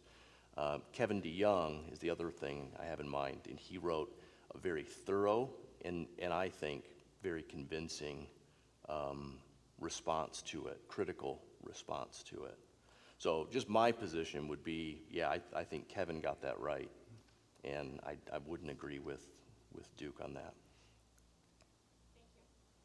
Yeah, good question. Yeah, it's, And I, it's- I'm sorry to punt it, but I just, I'd rather just say, see those things. Here's one argument for, and here's another argument against. Um, both guys trying to um, interact with the Bible and think theologically. Yeah. And uh, And it's a good question because, right, part of justice is retribution, right? Punishment, restoration, things like that. And so, so it's not a bad question to ask. Okay, there was an injustice. It was a past injustice with lingering effects. Is there some level of restitution that can be made, that ought to be made? Certainly would have said that should just never have happened in the first place, right? Um, I think another factor when you're doing restitution in these ways, just to consider, um, is is this solution that I'm proposing actually unjust in its own way? Is it going to bring about is it going to bring about more injustice? Is it going to bring about more harm? Okay, there's never, life is complicated. I'm going to say that over and over again. There's never just an easy, oh, this is, this is the fix, do this. Well, okay, what are the other consequences that are going to come out of that, you know? And uh, so that's hard. That's a, that's a great question to sit down and talk about with somebody else. So mine is not a question, but I'm just feeling some angst about part of our communication. And although I, I mean, I just think, especially considering the mercy, we always need to include forgiveness. And in our hmm. conversation, even about abortion, yes, of course, as a Christian, you would not be in favor of abortion. Hmm. But I think we need to be very careful to never have that conversation without including God's forgiveness hmm. for anybody who in any way has ever participated, has been in that situation. There are many people with many regrets. So please let us always be sensitive and merciful, especially in that conversation, that God can forgive and you are not not a Christian if for some reason you've been involved with that. God's mercy and forgiveness will always be there. Amen. Jane. Thank, Thank you you. for that. Yeah, thank, that is Yeah. such a good, Well yeah. Yeah. yeah. That's right. Thank you for that. Yeah, Yeah. it's not the unforgivable sin. Um, and uh, and as you were talking, Gene, you just made me think of uh, critical race theory, just to bring up another hot topic. And Chase mentioned it, but to me, the, the largest fallacy of critical race theory and critical theory is the lack of, of forgiveness. There is no room for grace, forgiveness, and reconciliation, which only the gospel of Jesus Christ can bring. And, that, and that's extended to any and all um, no matter what, what sin uh, we've committed. That's good. I also don't have a question. Oh, okay. These questions are great. But I want to tell you, I appreciate you doing this because the church does need to engage the culture. And we need a, a biblical way to think about these things and then apply them. So I'll give you an example. I was once president of a semi national corporation's diversity council. And I got involved with it is because I thought, well, as a conservative and a Christian, why can't I be in there? Why is it just give it over to them, right? Yeah. And there was another Christian in the council too. He kind of felt the same way. We should be here too. And that was really fascinating, uh, a little disturbing in the way that um, it seemed to me their concept was that diversity became uniformity. It ultimately became let's just pretend we're all the same, where I thought the purpose was to celebrate our di- uh, diversity. And now, for us Jews, it's always been like there's the Yehudi and there's the Goyim. That's it. There's the Jews or there's the nations. Mm-hmm. Yeah. Period. But then that's why I think it was so important. You pointed out it's not about race; it's about ethnicity. Because mm-hmm. the Jews can say, "Well, yeah, they're the nations, mm-hmm. but they're still created in God's image." And as a follower of the Messiah, I can say, "Well, now they're grafted into us. Now we're definitely, absolutely one the way we always should have been, right? right?" And now I wanted to point something out our Indian brother over there, and we've had this kind of discussion. so I think it's important he, he used the term Indian, like an all encompassing category, but then said, well, but underneath there's subcategories, right? There's nations or tribes, and each has their own culture, right? Just like I see, well, there's some um, brown brothers over there, but I can't say, well, they must be Native, um, Native African American. I don't know that. I don't know if they're. Um, Peruvian, uh, Brazilian, I don't know if they're Yeah. Cuban or Haitian or Jamaican, and even if I say Africa, how many countries are in Africa, right? Yeah. Just like if I say, well, this church, look at all these people, they're all white. Yeah. Well, but I don't know their backgrounds. I don't know if they're uh, English. I don't know if they're Scottish. I don't know if they're Italian. I don't know if they're from all those various cultures with different histories and Irish. different, right? I mean, so um, that's part of the real diversity. Yeah. It's not saying, like me, okay? People say, oh, look at his skin, he's white. I mean, I'm white. My parents would be shocked if I told them that. And then I've never thought of myself as white, especially when we moved to this country and I had to hear, this is America, speak English. You know, I definitely wasn't white then. Yeah. Yeah. So that's part of the, the ethnicity Right.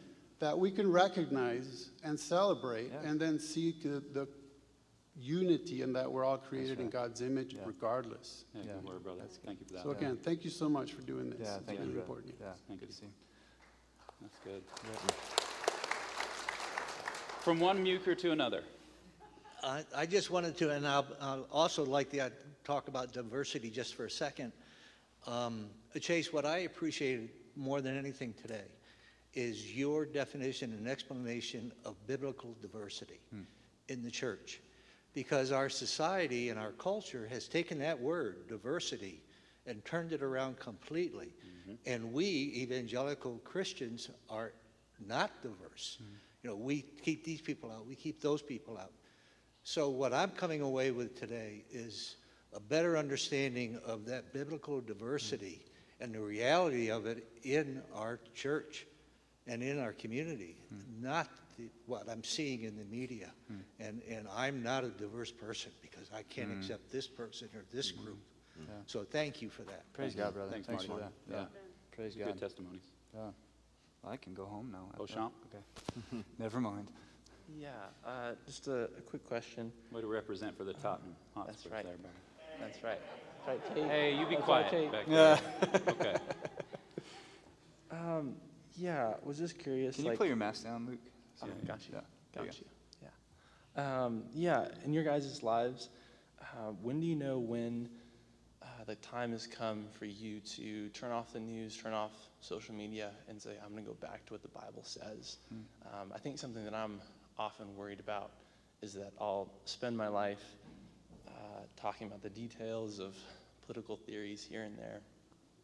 Um, and at the end of my life, I'm gonna look back and be like, man, I, I missed it. You know, I Mm. was I was in the weeds of these things, and I should have just shared the gospel. Mm. Uh, so, yeah, what are you guys? Yeah, on that? I, I, I was thinking about this as, as Chase was talking, um, and I'm going to pull a Mark Dever here. Uh, by a show of hands, we're all going to tell on ourselves here. Raise your hand if you consume some sort of political talk, whether it's a podcast, uh, news, uh, radio talk, uh, or cultural commentary. If you consume, say, once a week, some sort of political commentary, okay? Um, how about once a day? Once a day. Okay, no, that's about half of us. Okay, maybe not as bad as I thought it was. I would say we need to listen to more music. Like a DSC album? Yeah. That's it. That's all I got. That's it. That's good. Somebody want to answer his question? Um, you know, this is this is a third order issue. I got off social media years ago. I haven't hurt at all for that. You know, I'm not missing out on anything by not being on Facebook. Um, and yeah, I mean, I do. I I like listening to to people talk. I, I might just encourage what you are consuming. Um, don't go for the Big Mac stuff. You know, the things that I like to listen to are people that are good thinkers, that they're good talkers. They invite a diversity of uh, opinions onto the things, and they help me learn to think better, to do that critical thinking. And so I want to listen to that instead of the people that just get my blood boiling and, you know, make me feel really self-righteous because I have the right opinions and I agree with who I'm talking to. But there definitely is a place where you just need to say, and I, and I do. I, there's times where I'm like, man, I've just been a news junkie the last couple of weeks, and I need to tap out and listen to music more. But Yeah. Is it is it bearing the fruit of the spirit? Yeah. By consuming that, or the opposite? Yeah. And I think that's a good test for when you need to maybe shut it off and listen to a good album. Yeah, and I think you decide like what it what it looks like daily, right? So you said do you come to a point where you need to pull back? Yeah, uh, I, I'm guarded daily on that, and um, every now and then I recalibrate altogether. Just you know what? Um, I mean, I remember you know during the pandemic, uh, I'm listening to podcasts about the pandemic, listen to pastors talk about the pandemic. There's all the political stuff going on, race issues going on, and uh, I could just feel my anxiety Like just weight, yeah. growing. I thought I thought I had a heart attack, literally. Um, so that was a good that was a good reason to like, Don't oh, get to that point. whoa, yeah, whoa. maybe, Yeah. maybe, Maybe the I line's should. somewhere farther back than that. Yeah, Yeah, yeah, yeah. That's And a word on that, I think uh, Thaddeus Williams in his book that Chase mentioned does a really good job of t- talking about reading, reading well from both sides. So listening well from both sides, whatever whatever side you're on, read the best um, from both sides. Listen to the best from both sides. Don't just stick your head in an echo chamber Yeah. and just get all the confirmation bias all day long, uh, and then get worked up at the others, at them, at the other side. Listen and read to the best, and then assume the best, particularly within the, the, the household of God, Yeah. within the community of faith. If If we have brothers and sisters in Christ that profess the true gospel but disagree with us politically, we, we cannot villainize them. We must not. That's good. So let me do this. I see a question here. If you are planning on asking a question, please make your way up here so we can kind of get a feel for who's left. Okay? Otherwise, we'll start landing the plane. So. Hey, brother, what's your name? My name's Jonathan. Hey, John. Uh, I uh, uh, talk with Phil Ward. Oh, no. uh, he Oh, invited- okay. He invited me. I see how it is. Is this Phil Ward's question? Did he say, hey, go that's ask right. He's, you're a plant. Yeah. Yeah, yeah, yeah. You're not going to say something about the Cowboys, are you? Because Phil always. Oh, no, no. No, okay, good. Yeah, what's up?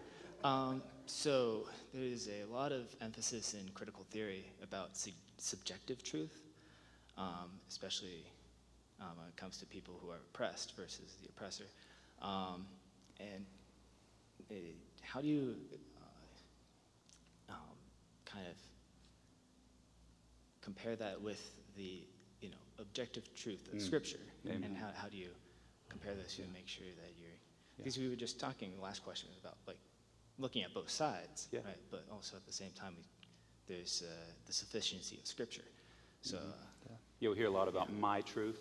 Exactly. Yeah, and, and, and personal experience. Mhm. Yeah.